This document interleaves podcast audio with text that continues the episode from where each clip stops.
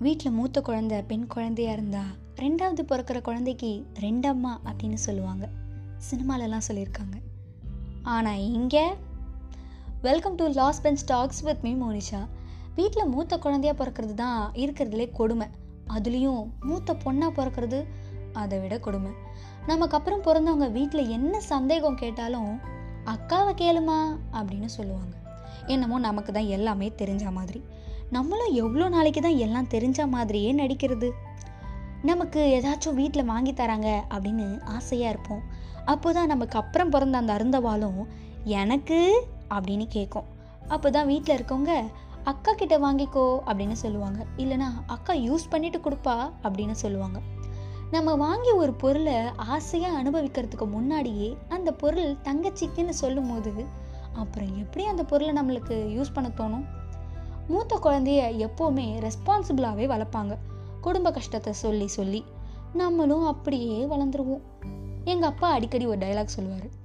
சைக்கிளில் முன்னாடி வீல் எப்படி போகுதோ அதை பார்த்துட்டு தான் பின்னாடி வீலும் போகுமா?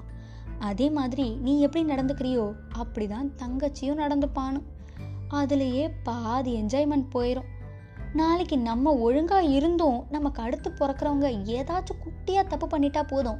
உடனே உங்கள் அக்காவை பாரு. அவள் எப்படி வீட்டுக்கு அடங்கி உடங்கி இருக்கான்னு அப்படின்னு நம்மளோட அவங்கள கம்பேர் பண்ணி பேச ஆரம்பிச்சிருவாங்க. அங்கே தான் பிரச்சனையே ஆரம்பிக்கும். நமக்கும் நம்ம கூட பிறந்தவங்களுக்கும். அவள் அப்படி இருந்தா நானும் அப்படி இருக்கணுமா? அப்படி ஏதாச்சும் சட்டம் இருக்கா என்ன? அப்படின்னு நம்மக்கிட்டே கோவத்தை காமிப்பாங்க.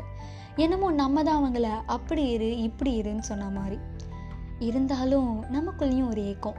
நமக்கு அப்புறமா பிறந்த இந்த வாண்டு லைஃப்பை என்ஜாய் பண்ண அளவுக்கு கூட நம்ம லைஃப்பை என்ஜாய் பண்ணலையே. அப்படின்னு தோணும். என்னமோ இருக்கிற இடம் தெரியாமல் வளர்ந்துட்டோம். எல்லார் வீட்லேயும் மூத்த குழந்தை பேர் சொல்லி தான் அவங்க அம்மாவை கூப்பிடுவாங்க. ஆனால் எங்கள் வீட்டில் என் தங்கச்சி பேரை சொல்லி தான் எங்கள் அம்மாவை கூப்பிடுறாங்க. நம்ம ஒரு பொண்ணு வீட்டில் இருக்கோம் அப்படிங்கிறதே தெரிய மாட்டேங்குது.